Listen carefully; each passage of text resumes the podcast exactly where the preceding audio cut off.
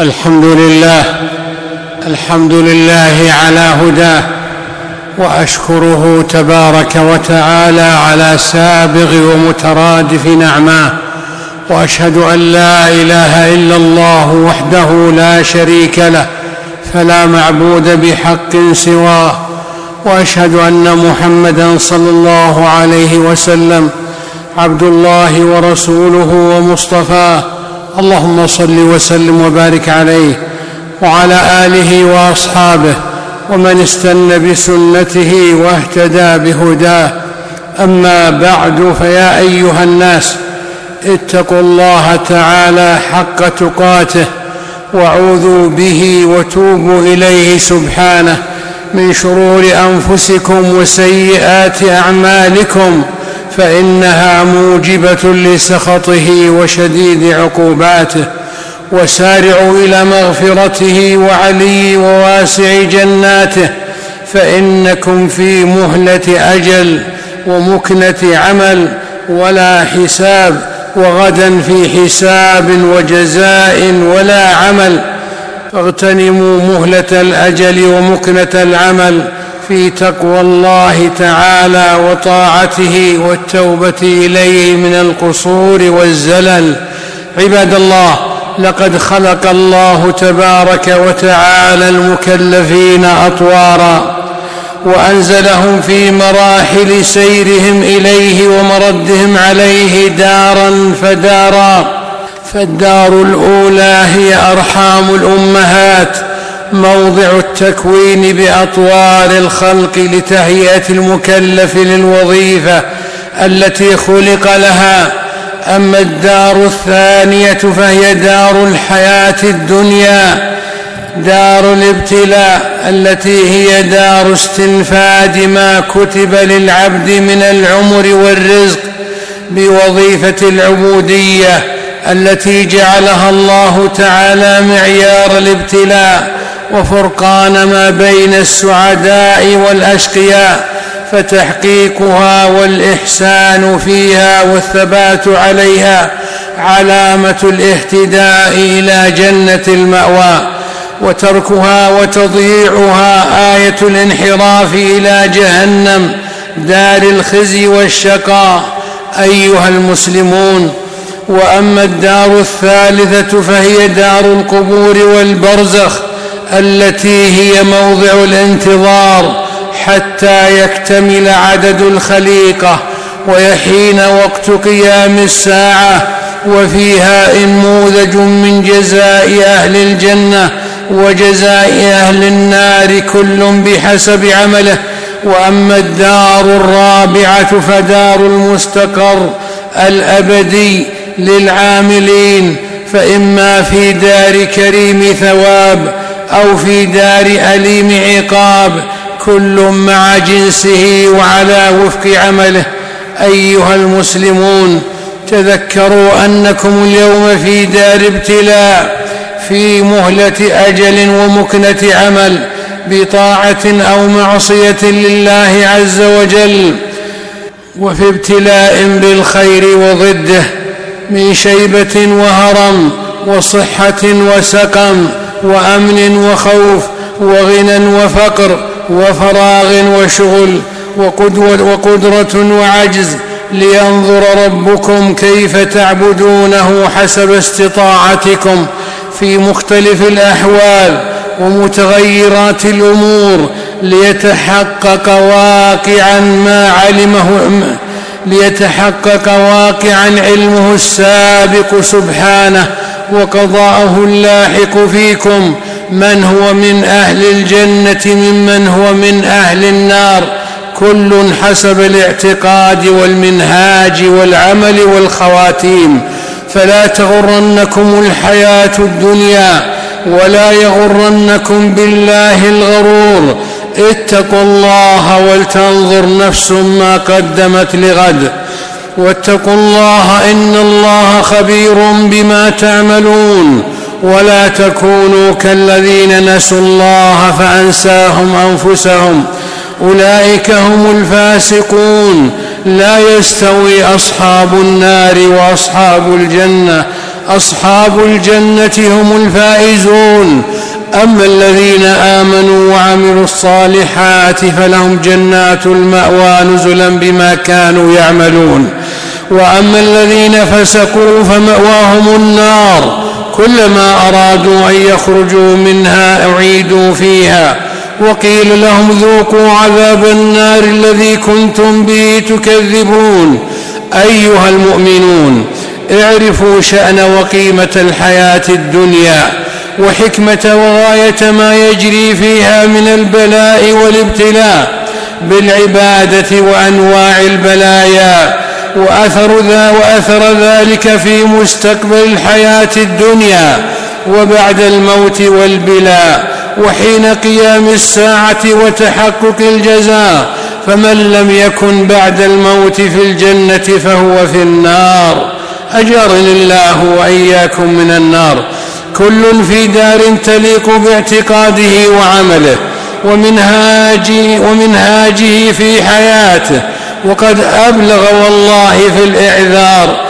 من عمر عبده ما يتذكر فيه من تذكر وسخر له في الدنيا ما سخر. وأرسل إليه النذير وتقدم بالتبشير والإنذار. فاتقوا الله عباد الله واذكروا نعمة الله عليكم واشكروها ولا تكفروها. ولا تتخذوا من عوارض البلايا. وسماحة الشريعة سبلا ووسائل وذرائع لترك شيء من فرائض الدين أو تعطيل شيء من شعائر الملة الظاهرة بين المسلمين أو التعدي على حدود رب التعدي لحدود رب العالمين أو انتهاك شيء من حرماته التي حرمها على عباده المؤمنين فإن الله يعلم ما في أنفسكم فاحذروه. فإن الله يعلم ما في أنفسكم فاحذروه. ومن منعه بلاء محقق من حضور الجمعات والجماعات. فليعلم الله من قلبه أنه معلق بالمساجد لو قدر لحضر.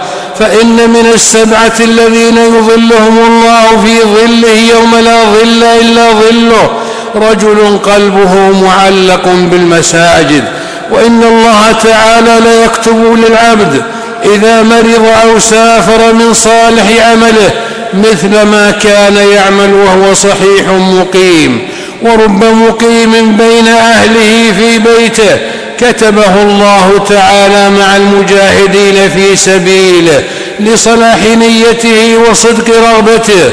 أعوذ بالله من الشيطان الرجيم. ولو أنهم فعلوا ما يوعظون به لكان خيرا لهم وأشد تثبيتا. وإذا لآتيناهم من لدنا أجرا عظيما ولهديناهم صراطا مستقيما. ومن يطع الله والرسول فأولئك مع الذين أنعم الله عليهم من النبيين والصديقين والشهداء والصالحين. وحسن أولئك رفيقا. ذلك الفضل من الله وكفى بالله عليما.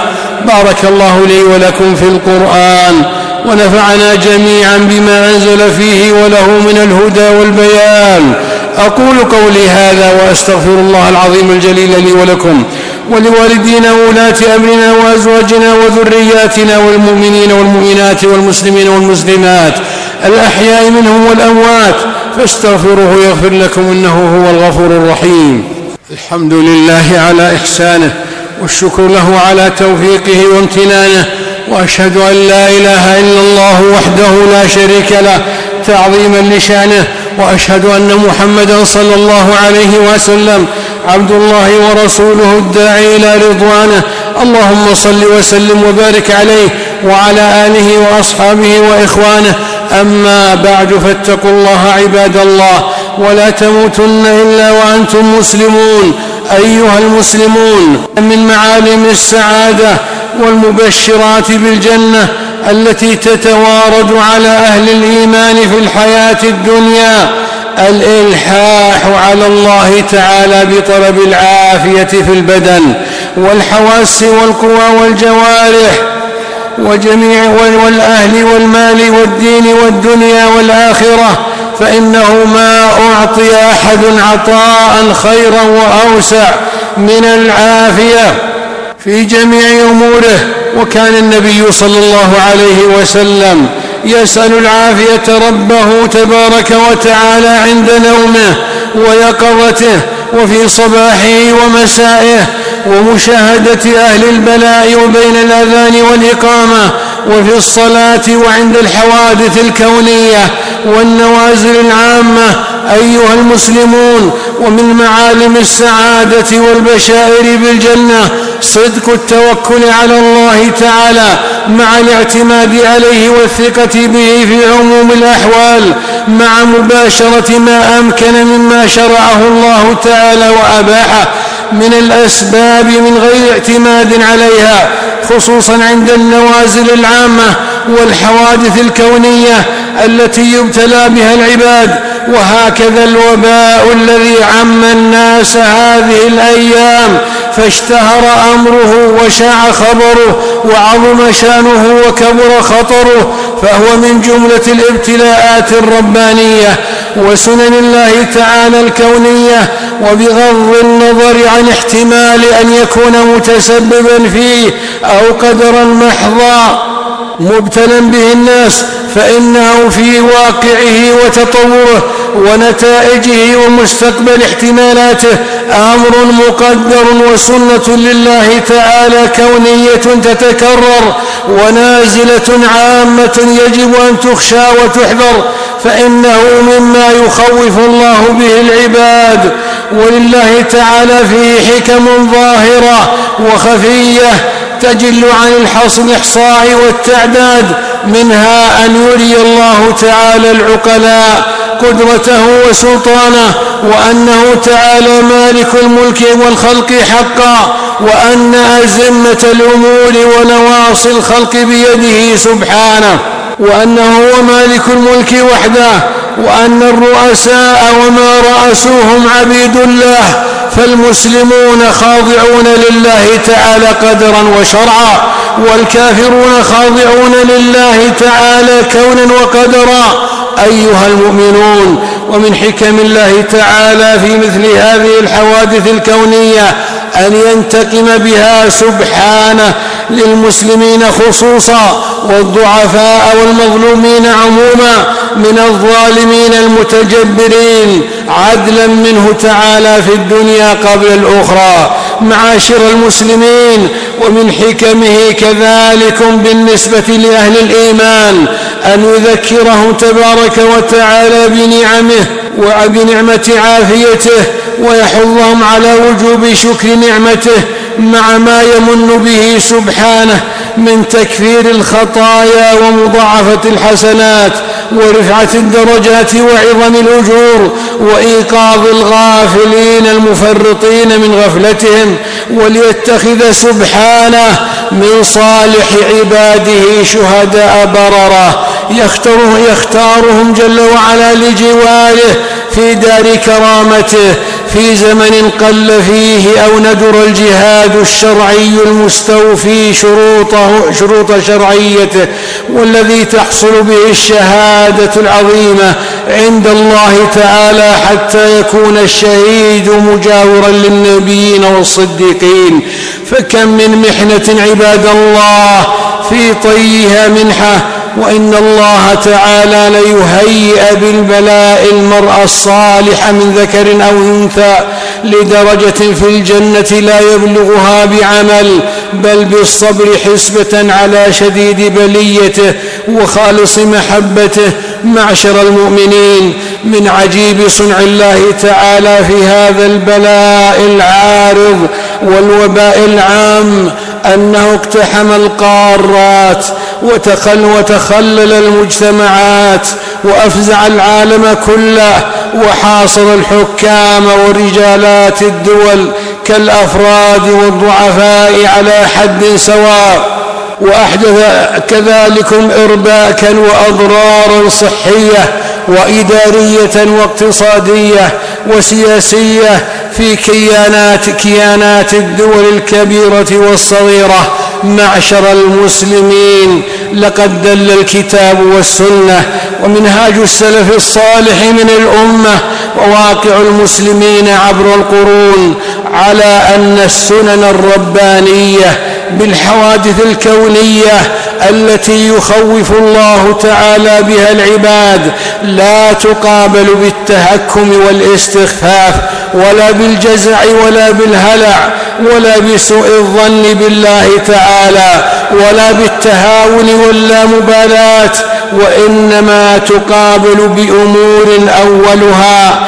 الفزع والفزع إلى الله تعالى بالضراعة إليه رغبة ورهبة والمبادرة إلى الصلوات ولزوم المساجد والجماعات وكثرة الصدقات والتصافح والتسامح والسعي في إصلاح ذات البين وإزالة غل الصدور والشحناء والقطيعة والتوبة, والتوبة النصوح من كبائر الذنوب في حق الله تعالى أو حق النفس أو حقوق العباد. أمة الإسلام وأما الأمر الثاني الذي تقابل به هذه الحوادث الكونية التخويفية فهو أن يبادر الناس إلى ما قدروا عليه وكان بإمكانهم من الاحتياطات وأسباب الوقايات مما لا يخالف الشرع مع ثبات ورباطة جأش والحذر من الجزع والهلع والإرجاف والخور والركون إلى التوان التلاوم والتواكل مع حسن الظن بالله تعالى بقرب اللطف وأوان انكشاف الكربة ورفع البلية فيؤخذ بالأسباب ويتوكل على رب الأرباب اعتمادا عليه سبحانه وثقة بحوله وقوته. معاشر المؤمنين وأما ثالث الأمور فهو السمع والطاعة لولاة الأمور بالمعروف والرد إليهم والصدور عنهم فيما يتخذونه من سياسات وما يصدرونه من قرارات تجاه ما يتعلق بالأمن أو الخوف وتخفيف وقع النازلة على الناس دفعا لكبير الخطر وتحاشيا لعظيم الضرر.